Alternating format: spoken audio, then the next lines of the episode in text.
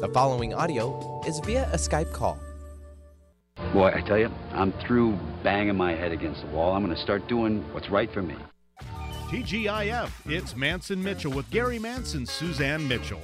A double shot of good conversation with great guests to jumpstart your weekend. Mantz and Mitchell, you're on the air. Thank you, Eric Kramer. Hi, everybody. I'm Gary Mantz. I'm Suzanne Mitchell. Together, we are Mantz and Mitchell in your ears for the hour this Friday.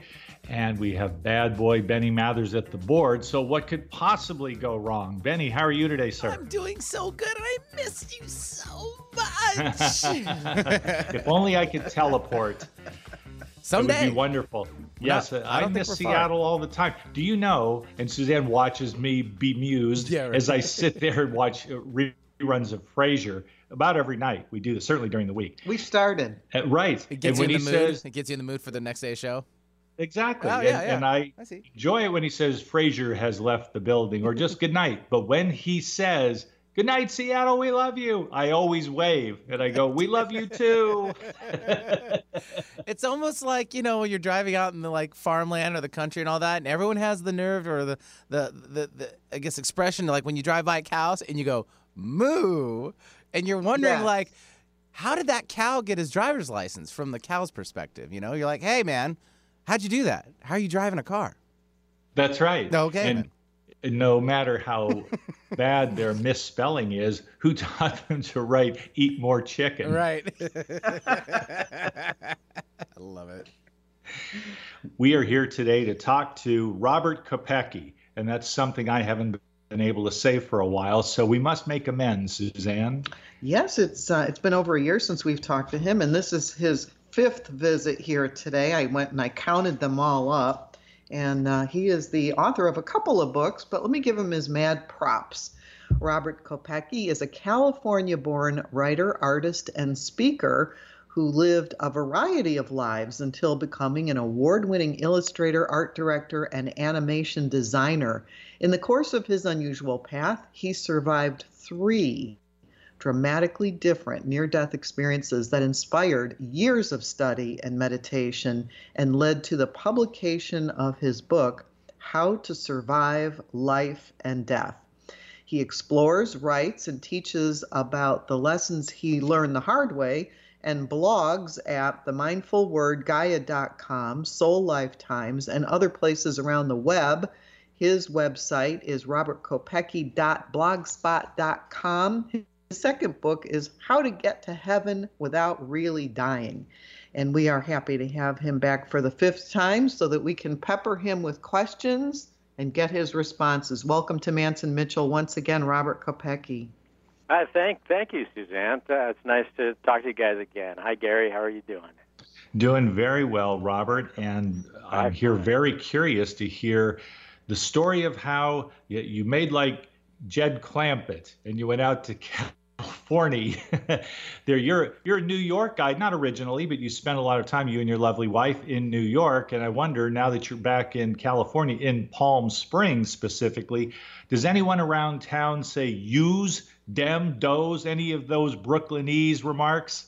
Uh, yeah, there's there's quite a few quite a few transplants here. Actually, I think that uh, when people mention that I don't have, seem to have a New York accent, you know, I tell you, you know, you want you want a New York accent, you know, that's not a problem. I can do that for you. you know? we spent 30 years there, so it's um, it's nice to be back here in the land of driving. I'm curious to know what prompted that decision. Was it entirely weather related? No, you know, I'm from San Diego, California originally, and my mother is uh, turning 88 this week. Wow. And, uh, you know, we all live in this kind of circle of life, right? And so it was really time for me to come back around and join up that circle again. So after 30 years in a big city like New York, um, the kind of the call of, of my beginnings uh, started to surface very strongly. And my wife and I were out here on the holidays every year, and we just decided that this would be a good place to land after the big city. So I'm back home, basically. Thank you for explaining that. Sure. I, I wanted to know there now you've been on several times, but there may be people who have not heard you on our program or don't remember everything that you said. So I think to set the table for our conversation, Suzanne and I would be very appreciative if you would share with our listeners the essence or in capsule summary form, the experiences that you had, which experiences actually inspired a couple of wonderful books how to survive life and death a guide for happiness and this in this world and beyond and also how to get to heaven without really dying. So if you would like to talk to us about the things that happened to you and the wisdom you gained from those experiences please share. Sure. Without really dying is the important part of that the second book's title. Um, the near death experience i talk about uh, as a phenomenon uh, more than as a singular experience that was um, incredible, which they all were incredible because I had three of them. It didn't really, they didn't really light on me. They didn't really, they were moving my life, but I didn't realize they were moving my life. But it didn't really crystallize in me the lessons until I took up a meditation practice about 15 years ago or so now. But basically, what happened was that I was in a, I was in a single car accident where I experienced it. I had an out of body experience. I found myself instantly above the scene of the crash and was able to look over into people's yards, over their hedges and stuff. And when I went back, those views were confirmed from ground level. So I had this kind of confirmation. But I, I also witnessed the that reality, uh, the sort of extra dimensional reality that we're spiritual beings riding around in physical vehicles. You know. Uh, that um, out of body experience led to this led me to this kind of um, uh, pastoral place where I had a kind of an interview that's that's kind of indistinct in my memory and and something that I don't do is I don't elaborate a great deal on all the details of my memories because they all happened a long time ago and I know that memories are not super reliable. The experiences that I had as they were were plenty, uh, but I learned from that what I call the gift of perspective, of spiritual perspective. Um, some years, about seven or eight years later, I had an experience uh, that was really due to a, a lifestyle problems I was having. I was living in the big city and mostly a nocturnal lifestyle, and I, I was burning the candle at both ends, and it burned me one night. I had a, uh, I just kind of fell out from uh, substance abuse and issues of that nature I found myself laying on the floor of, an, uh, of my apartment, and a white cloud filled up the room, and I I basically left my body again, although not in the same, not with the same kind of of perspective. But I uh, I experienced having my scenes from my life shown to me. So uh, it, there was uh, there was this kind of life review that took place where I I kind of witnessed or reparticipated in a way in these uh, these very uh, seminal moments in my life that weren't the greatest hits. They weren't the golden moments. They were moments that I hadn't been adequately present or that I had not been paying close enough attention. And that experience I call gave me the uh, the the gift of presence or this realization that we're living in this eternal moment. This is when we make things happen the third one then was uh, years later, and I, I uh, had a run-in with a group of skinheads. We used to call them these uh, uh, tough, sort of neo-Nazi kind of guys in a small town in Arizona. And uh, I thought it was over, but they drove up behind me uh, later and hit me in the back of the head with like a crowbar or a tire iron or something, and then got out of their van and stomped and kicked me for a long time. So that was my least favorite way to go if one has to have such a thing. In that, uh, in that one, I experienced what's called being forced back to life. So I was in this kind of this kind of um, heavenly subterranean place. It wasn't quite as transcendent or illuminative as my other two experiences. Um, but I was told that I hadn't done things right and that I needed to go back and complete my mission, so to speak. And I was forced back uh, into this life against my will and popped out into myself, laying on my back in the street in this small town in Arizona with an emergency medical person saying he's back. And uh, that I call the gift of purpose. Uh, this realization that we are all here on a kind of specific personal mission that only we can fulfill. Kind of like, kind of like joining back to that circle that brought me back out west. So those are the three experiences that I had. Well, thank you, Robert. I, I appreciate your doing that. And you, you do that so beautifully. I mean, I could follow everything that you were saying. And Gary and I were reviewing our notes and that we took from the first, uh, the two books that you wrote to think about, you know, what we wanted to talk about today. And it just seems like there were so many places for us to jump off of. And one that you just mentioned now having to do with uh, having three near death experiences, but not actually dying in the sense that you couldn't get back. So you got back three times. And in the third time, this sense of having purpose, I think that a, a lot of people are living their life not really knowing what their purpose is. And after your third near death experience, did you did you then were you clear about your purpose or were you just clear that you needed to be back here to do some work?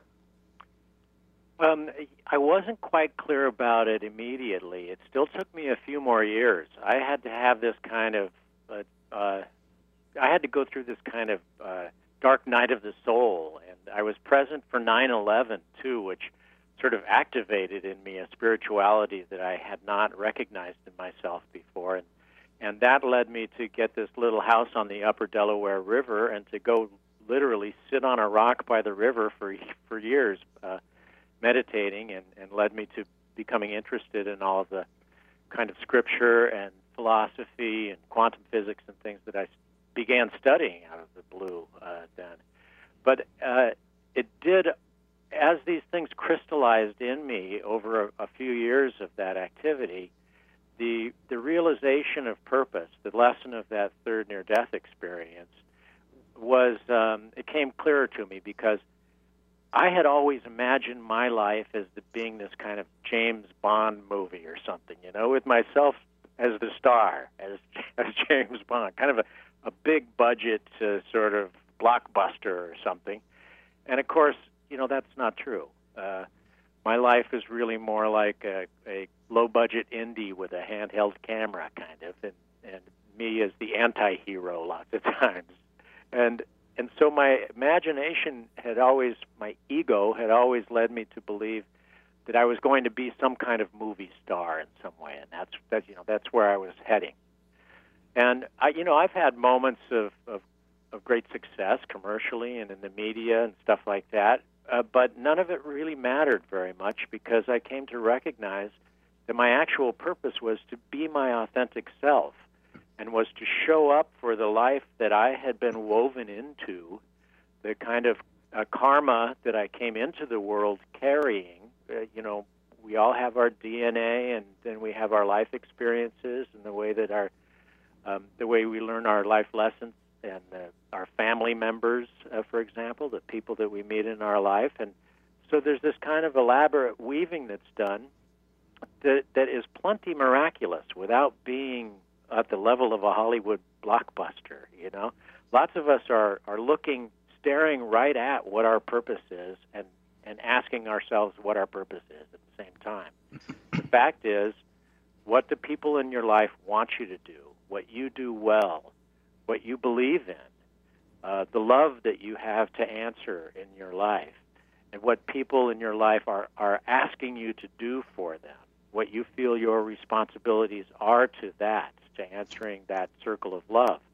That's where your purpose is. It's right in front of you lots of times, and you can energize it in a different way that makes it certainly seem like a, a, a much more popular movie than what a lot of us walk around uh, succumbing to sometimes.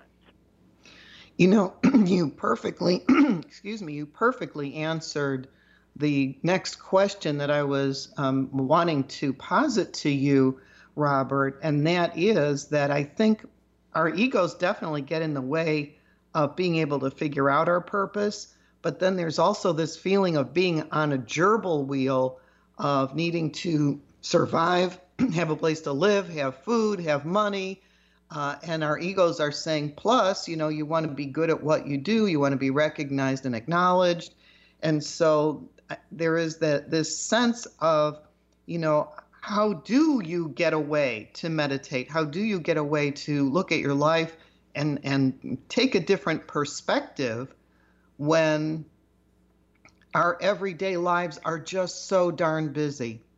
And and the fact that that you did that not everybody is going to have that opportunity or make that opportunity. And yet how can you when you are so immersed in the day-to-day living? I, I think uh, people would really like to know how to do that because um, i think that we would embrace our purposes a little bit more but you're saying the purpose isn't as complicated as you might think if you if you give it a, a little bit of a meditation. No, lots of times it's right there in front of you. It's funny because I'm I'm working on my third book right now. The working title is Transcend the Turmoil: Using Spiritual Technology to Redefine Success. And that's really the lesson of the three near-death experiences for me is that we have a misperception problem. You know, what you're describing is the human condition we're human beings, and so we have to experience life this way. You know, it's, it's not easy. There are all these challenges uh, that that we face every day, and just uh, trying to keep the whole thing together and moving on the right track. But our misperception problem is that we aren't always one with God, so to speak. It, you know, if we consider ourselves as these effervescent, diaphanous energy beings that are occupying this flesh and bone vehicle. Uh, that's the gift of perspective, right? And as always living in this eternal moment, right, in this space that we're in, when we can make changes, when we can do one thing at a time and keep moving and recognize the sacred kind of in everything, right, in this moment. That's that's the uh, gift of presence. And then realize that we fit into this in a very specific way where we come from, the doors that are opening up for us, the, the uh, obstacles to love in our way that we can uh, start to take apart. Then we can start to perceive ourselves truly as spiritual beings uh, that are always channeling this kind of divine consciousness through the material filter of myself, you know, and when we witness each other, we can see this struggle going on for this beautiful divine consciousness to express itself through whatever the person in front of you has gone through in their life. And in the same way that I have all of these challenges to meet uh, too, I can basically release myself to that energy that makes the roses bloom.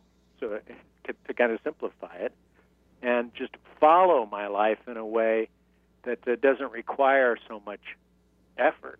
There's a there's a great Native American uh, metaphor. If you get tired of rowing upstream, turn around, uh, because that's what life is really like in many ways. If we recognize our spirituality, if we perceive ourselves primarily as spiritual beings dealing in a material world, then we can just go with the flow and it, it is carrying us in the direction we need to go, and that makes life a lot easier. I wanted to quote from you, if I might, Robert, because it opens up uh, or widens the scope of this interview that we're doing here today. And thank you for it. You, you speak so eloquently. I, I just think it's wonderful to have the perspective that you're all too willing to share. You were asked in your experiences as part of the near death community, and yes, that's a thing, near death community. What have you concluded from hearing lots of different stories and from studying their differences? Your answer was so intriguing that NDEs, you replied, are all specifically customized to their experiencer. NDEs are culturally exclusive. Christians may see angels or meet Jesus. Buddhists meet Yama. Hindus meet Yamaraja or have Chitragupta read the Akashic record. So we must carry some pattern recognition into or back from the afterlife. I love that quote of yours because I feel like when we cross over And I'm convinced that there is an afterlife, and I'm persuaded that reincarnation is a reality, that this is a matter of soul ecology. When we cross over, I feel like we know and we are known. That's how I interpret the phrase you used, pattern recognition. When you cross that threshold into the next life, the afterlife, it would be pretty darn difficult, if not impossible, for you to pretend to be someone that you are not because your essence is known to the universe. Yeah, that, that's very well put, Gary. I, that's that's that's kind of it in a nutshell, in a way. The um, the the really interesting thing about having survived three near-death experiences is that if no one of them is the same, and then, uh, as becoming part of the community, one has an opportunity to hear all these other people's experiences, and none of them are quite the same, too. Uh, then how come we're not all going to the same Elysian field and meeting our grandparents? You know, uh, why aren't we all meeting Jesus uh, at the same time in the same place and like that? What is clear then, is part of this kind of misperception problem that we have, is that uh, this is an extra dimensional life already. Being a human being is extra dimensional in ways that we don't typically recognize. So when we're freed of these physical constraints, that is, quote unquote die or come close to dying, it happened in my case, uh, we are freed into this field of of divine potential, you might call it where all we're carrying with us, because I didn't remember having a body in any of these experiences. I remember being myself and being able to see, witness what I was witnessing, but I don't remember having arms and hands and feet and all that kind of stuff. So uh, we are carrying with this package of what amounts to kind of karmic data, you might say. Uh, this is that spiritual package that was put into my body when I was a baby and born into this world, and I grow up learning more and finding ways to uh, sort of find my authentic self, complete myself, show up for this life. And then when I had these experiences happen, I kind of popped out into this world of of divine potential, this expansive, illuminative matrix of loving intelligence, right? Where what I'm bringing to it is then reflected back to me. And this is the nature, I think, of of uh, near-death experience, and the way that uh, the way that it's spoken about by people from all different cultures. Each person has this specific story that matches their life, what they are bringing into the afterlife, so to speak. And then we all have just a human language to express what we experienced when we came back. So there is this kind of pattern recognition, uh, is the way that I put it, for each person's life specifically, so that the near death experience is custom made for each person in much the same way, if you think about it, as this life is custom made. I am carrying my package of karmic data with me in everything I do, and it is being reflected back to me in this world, dependent upon my actions, on the way that I'm perceiving the circumstances, my willingness to remove the obstacles to love, for example, from my life. And so the near death experience, to me, having been a three time experiencer, is really a description of this kind of spiritual technology that's underlying this whole thing. You know, there is something going on here that the the simple focus of human life does not entirely describe. And that's why we have uh, mythology and religion, you know, and et cetera, et cetera, is to help us describe uh, this larger thing that we're a part of, that we can only kind of get a glimpse of as human beings.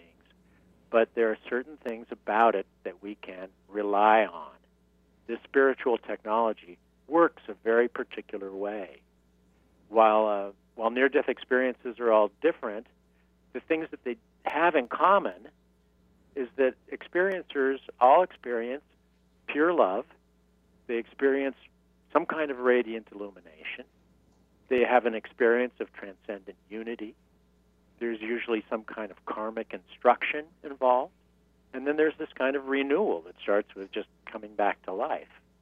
And so those aspects of the near death experience are consistent throughout all of them across every culture, across every experience. And those are things that we can actually bring into this life to help us. Uh, th- this is how to get to heaven without really dying. That's the second book. When you talk about things being reflected back to us, uh, you know, what we're putting out is what we're getting back, then it makes perfect sense to me that creating a heavenly experience on earth is a, a, a doable thing. And in another, something that I had read, another question that you had answered, you said heaven has everything to do with how you live your life instead of who you are or what it is that you have. It's how you live your life. And, and so you, from that perspective, you can understand where someone can have a feeling of being in a heavenly place. I know for myself, I experience that most when I'm out in nature.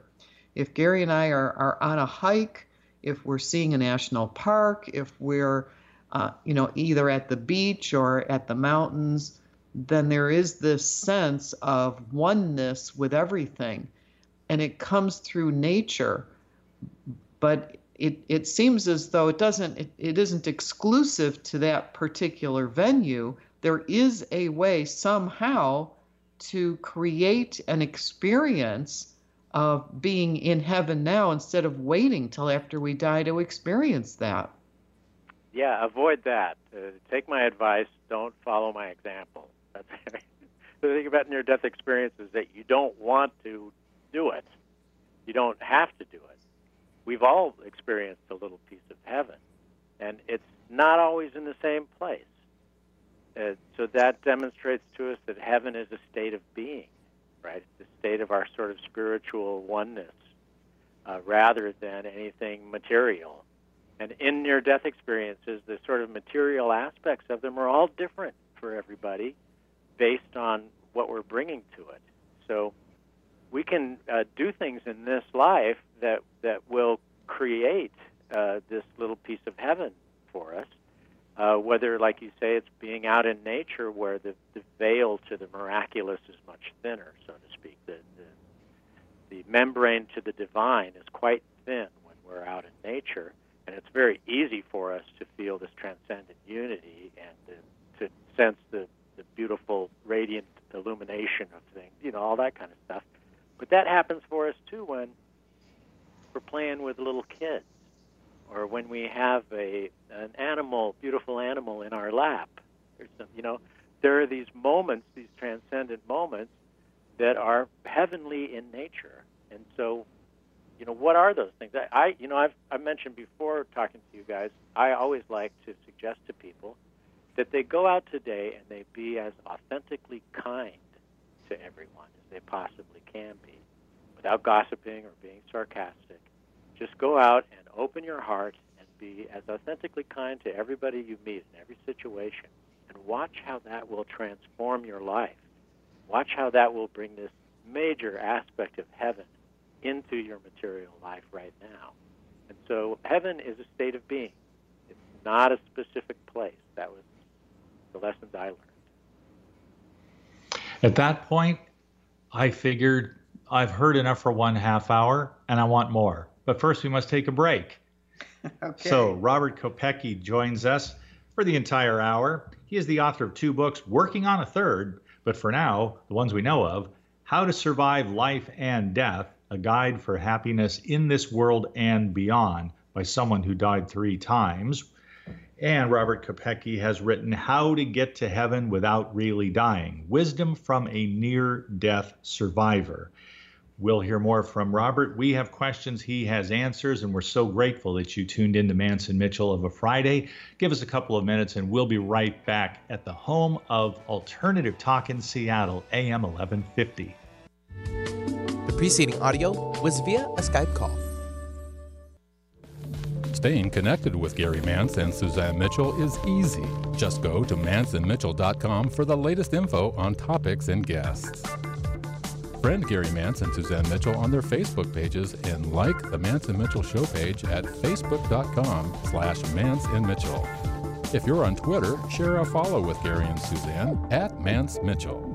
Join Gary and Suzanne Friday and Saturday mornings at 10 a.m. for an unusual show that covers everything from personal growth to the paranormal. Here's an amazing act. Here's a tremendous act. Here's a startling act. The amazing, the thrilling, the greatest, spectacular, incredible, exciting, wonderful, world famed, most unusual novelty act. The home of the A team of Alternative Talk is mantzandmitchell.com. Heard right here on Alternative Talk 1150 AM or streaming live from your computer anywhere. It was a goal that I wanted to achieve from the very beginning. I'm a 40 year old man that walked in there to get his high school diploma. I wasn't sure if I could do it. It was very hard for me, but the teachers, the counselors, they help you. One of the teachers was uh, Miss Araceli. Miss Araceli, she gave me direction. Every single time I had a question, she'll put down whatever she's doing and she'll come over and she'll sit there with you until you get it. At age 47, with the help of his teacher, Marco finished his high school diploma. 50% of getting your high school diploma is walking through those doors. The other 50% is doing the work. Getting your high school diploma, it is a life-changing experience. It really is. It catapults you to where you want to go. No one gets a diploma alone. If you're thinking of finishing your high school diploma, you have help. Find free adult education classes near you at finishyourdiploma.org. That's finishyourdiploma.org. Brought to you by the Dollar General Literacy Foundation and the Ad Council. On Friday, Mantz and Mitchell welcomed Robert Kopecky, who talks about a guide for happiness right now in this lifetime and in the many incarnations to come. On Saturday, Kim Romaner regales us with the ups and downs of traveling around the U.S. the last two years in an RV and how quantum thinking got her there. Bringing you fascinating talk since 2007. We are Mantz and Mitchell, Friday and Saturday mornings at 10 on Alternative Talk AM 1150. Talk radio with a purpose. Alternative Talk 1150. Welcome back to Mantz and Mitchell and our guest Robert Kopecky. He is the author of a couple of books that Gary and I have read cover to cover. The first one is How to Survive Life and Death, a guide for happiness in this world and beyond by someone who died three times. And the second book is How to Get to Heaven Without Really Dying Wisdom from a Near Death Experiencer. The author is Robert Kopecky. Robert, if people would like to get your books, get in touch with you, I don't know about uh, websites, social media, anything that you would like to tell our listeners, now's the time to do that. Uh, thank you. Yeah, uh, well, www.robertkopecky.com is my website, and then my real working uh, website is my blog, where I am all the time. That's robertkopecky.blogspot.com, and that has a contact on it.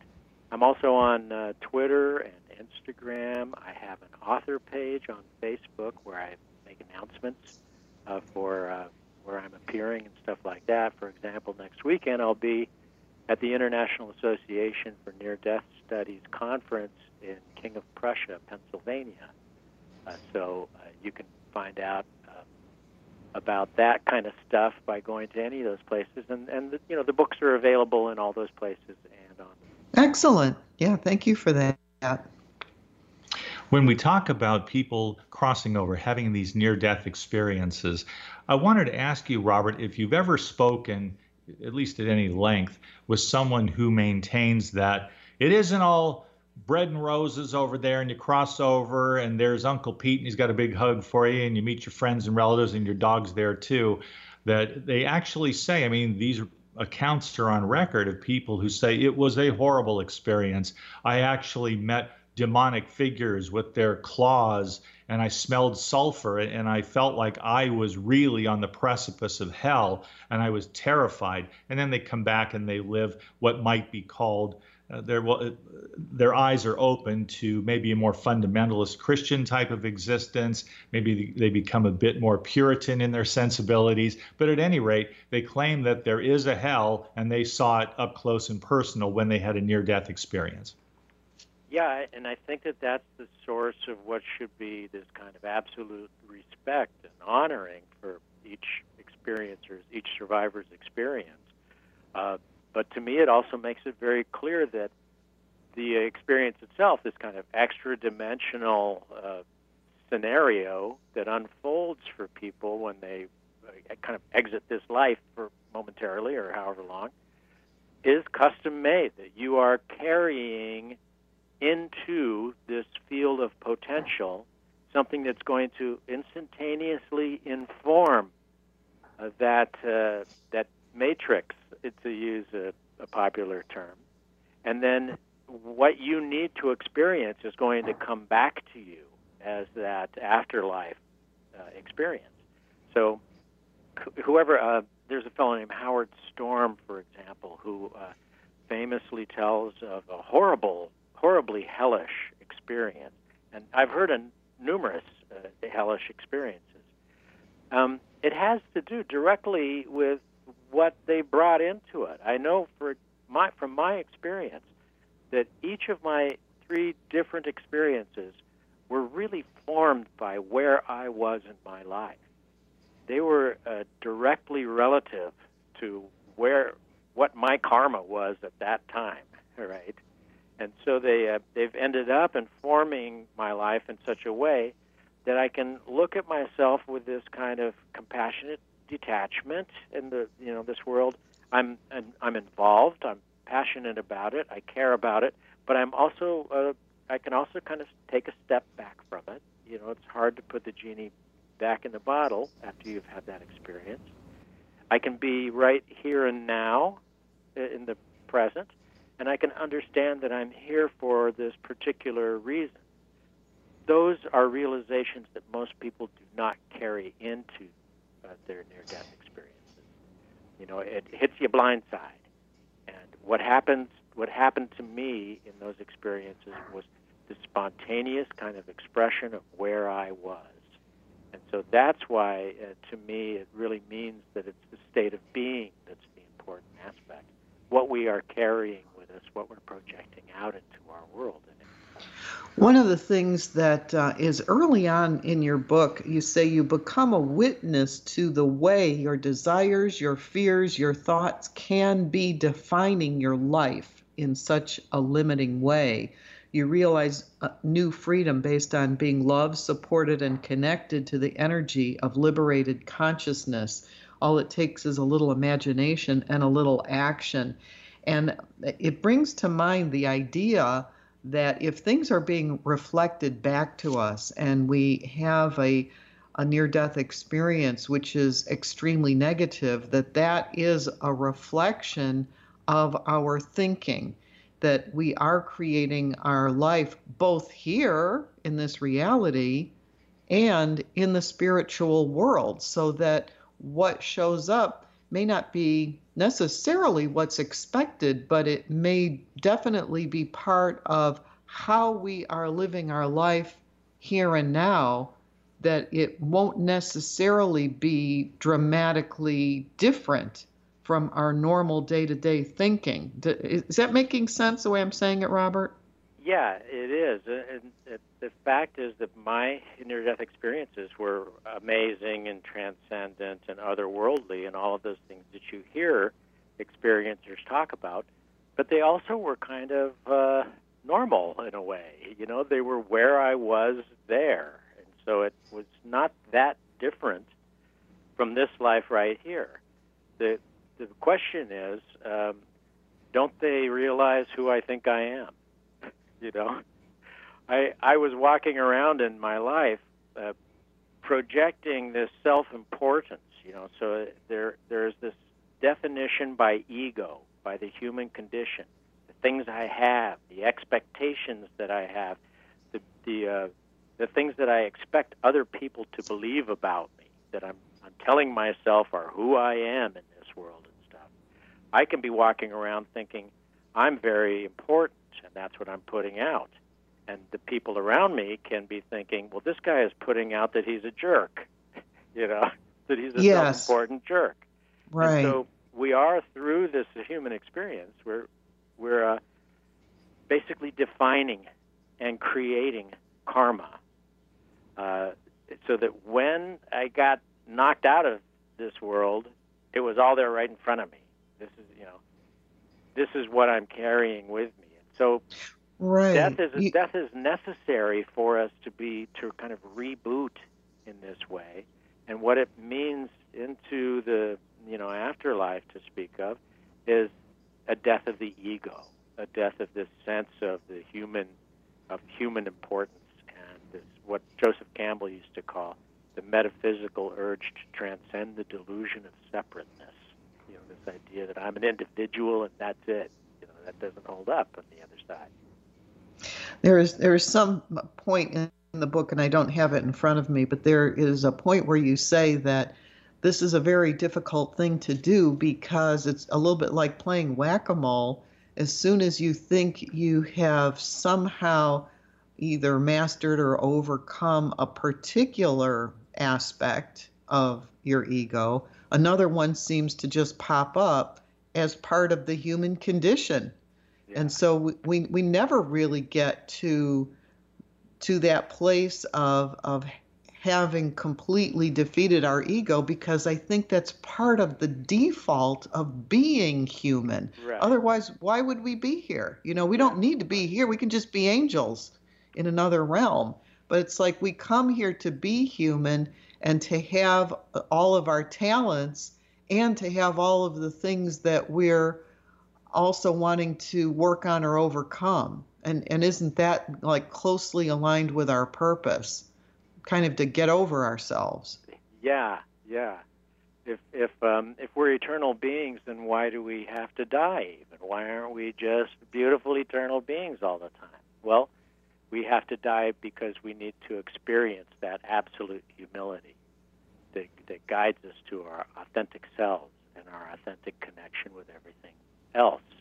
You know, one of the problems with um, defeating ego as a spiritual practitioner is that uh, now I'm uh, I'm too spiritual for that. You know, I'm more spiritual than that person or that person. Well, their problem is they're not as spiritual as I am, and now you're spiritually egomaniac, uh, spiritual egomaniac, right? you know, Right. My wife, my wife says, um, "Is this the spiritual Robert uh, right now?" There you go. you know, if I'll say That's right. something that's not really in keeping uh, with with pure spirituality, is this the spiritual Robert? Would you like everybody to see this version of Robert right now? And uh, and, and so that's just the nature of being human, right? Is that we have this arising all the time, this need to kind of define ourselves in some self-enhancing way, or uh, even when it comes to spirituality, uh, that can be an ongoing problem. That the only thing that resolves it really is awareness and humility. And also a recognition that perfection is not a human attribute. Until our final dying day, some of us make a habit of this, Robert. Not me. I haven't experienced an NDE, but for those of you who do, for those of you who are into it, you you know when you come back that until our final dying day, when we cross over for the last time and let go of these bodies, we're going to be fallible creatures. It just goes with the territory until, if it ever happens, evolution takes us to a place where we don't make mistakes. I sure don't foresee anything like that. But I do believe that we have to be a bit tender with ourselves, certainly more understanding, empathetic with others, yes, but also understanding because when I don't think we have any tougher critic in this life than ourselves. I don't know about you, but I tend to beat myself up over my mistakes, and then I have to decide to back off and let myself experience my humanness, make course corrections as necessary, and give myself unconditional acceptance. Absolutely, yeah. And, and uh, in the in the second book, I talk about um, what you think heaven is. What do you what's in your mind when you think of heaven? And uh, it's it's a place I write to, I write about each of these subjects uh, in its own chapter: kindness, honesty, humility, forgiveness, compassion, and service. Those are kind of the the action-based um, modifiers of life that create heaven. You know that if that's if you're going to go to heaven, everybody's going to be kind, honest, humble, forgiving, compassionate, and any angel would drop his harp to help you uh, unconditionally. You know, so service is a big part of it. And those are things we can bring into our lives. Being kind to others and kind to ourselves, like you're talking about. Being honest to people so that they can count on us and so that I'm not lying to myself about something important. Being humble so that we're we're all on the same level. Nobody thinks I'm trying to be better than them at any time. That you know energizes life in a, in a spe- specific way. Being forgiving, uh, just unconditionally, immediately forgiving people. The guy who cuts you off in traffic or something, you know, he's probably in a hurry. Maybe his mom's in the hospital. You know, we we forgive like that, and then recognize that that's doing something for us. That I am forgiving myself for those little faux pas that I do too, like as you're as you're talking, and self-compassion, compassion towards others. Yes. And, and uh, taking action, being of service to people. You know, um, giving back uh, constantly for, for what you're getting, and and then when you're giving, you realize that you're getting. You know that if you do service for somebody unconditionally, maybe without them even knowing about it, the rewards are huge on a Mhm. personal le- level. You know, Yes. what you get out of it is just miraculous. Really. I have heard, I hear it in what you say, Robert, and I've heard it from others, a couple of whom have had the experience, others are citing other references. But it seems that most, I'm not saying all, but most people who have a near death experience come back with an enhanced feeling of compassion, seeing it from the other guy's point of view and a willingness to be more of service to humanity. I hear about that regularly. That's what a good butt kicking will give you. you know, it's like there's no there's no shame in that game, and there's no um, there's no pretending, uh, and you're stripped down to your authentic self. And then when uh, you have the the miracle takes place of, of one's return back here, it's it's uh, totally reconditioned by that absolute humility. That's that's the nature, the interesting nature of death, of the death experience. Uh, we all die in different ways, right? Stages of our life, uh, to uh, definitions of our career, for example. You lose an important job, to uh, relationships you have with somebody who may die uh, physically, or you know they may leave your life, and suddenly, you know, you have to deal with this level of absolute humility where you're basically kind of starting over. That's what um, that's what happened to me finally when I had this experience of sort of the dark night of the soul, this transformative kind of experience where where the near death stuff kind of crystallized in me. I came to realize um, that that everything that I thought was important externally wasn't particularly important that the important things are the things that don't change. The recognition of the obstacles that I had built to love and into experiencing uh, life as a spiritual being rather than as a material one. Well, I like that. I like that, Robert.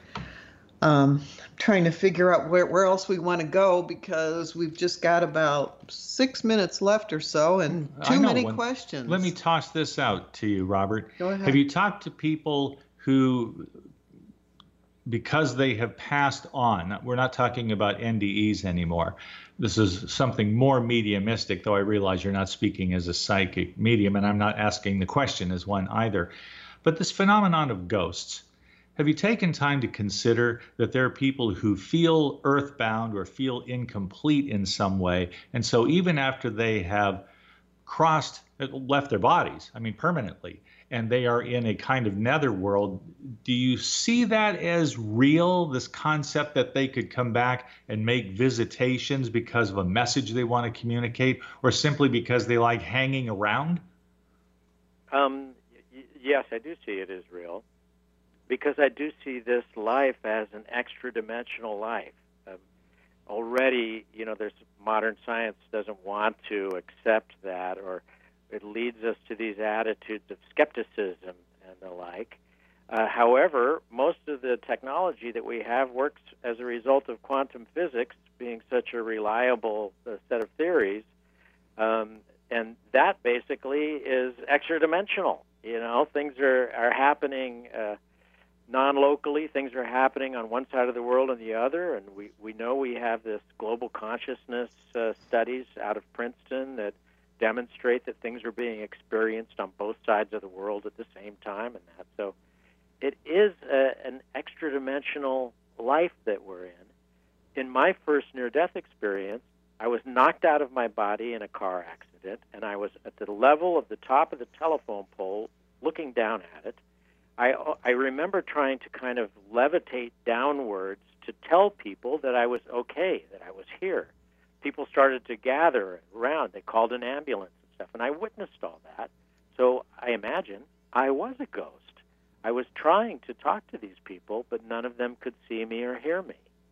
And so these experiences of an extra dimensional nature uh, are taking place in the format of human life all the time.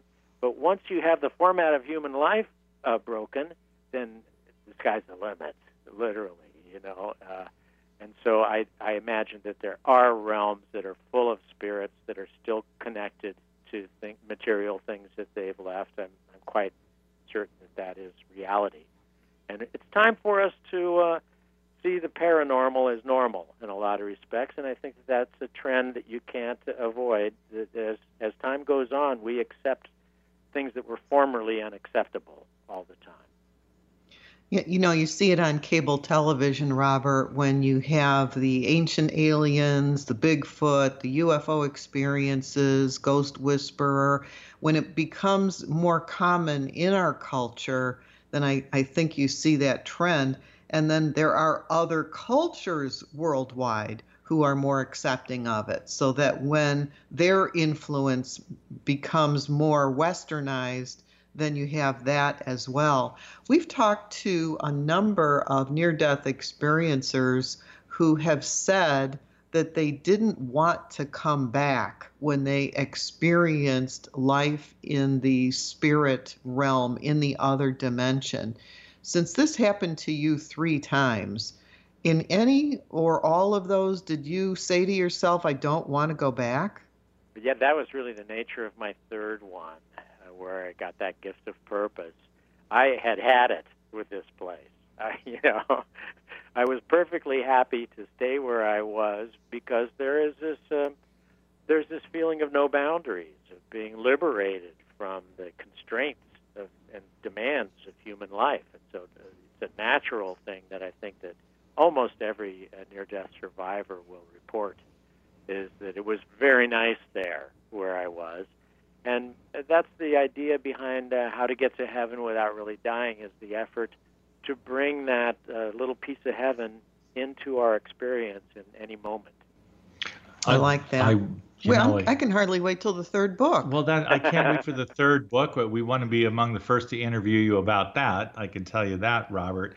But also, I just want to thank you for the insights because I wouldn't care to have an NDE. I, I don't need to approach. Right an appreciation of the afterlife and of the greatness of the universe in that way. And yet, let me say that even if it happens uh, accidentally, unwillingly, or as a product of violence has happened to you, there is a gift. There is a gift in the middle of that, and greater insight is that gift. So, in a way, I wouldn't want to go through what you went through, but there is a part of me that envies you the wisdom you were able to gain from these experiences.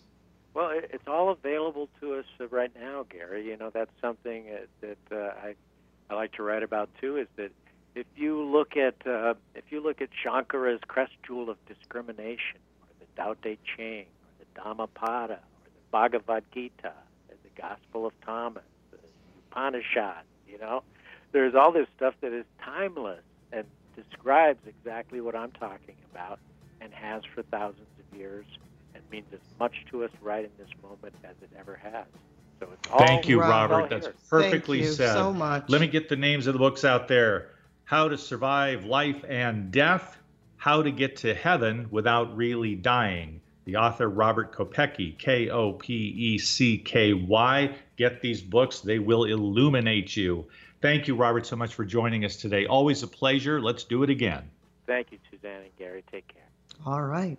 Next up is Christine Upchurch, followed by the Susan Harmon Experience, and right after that, Trip Talk with guest host Gary Mantz. Stay tuned to Alternative Talk AM 1150 and have a great day, everyone.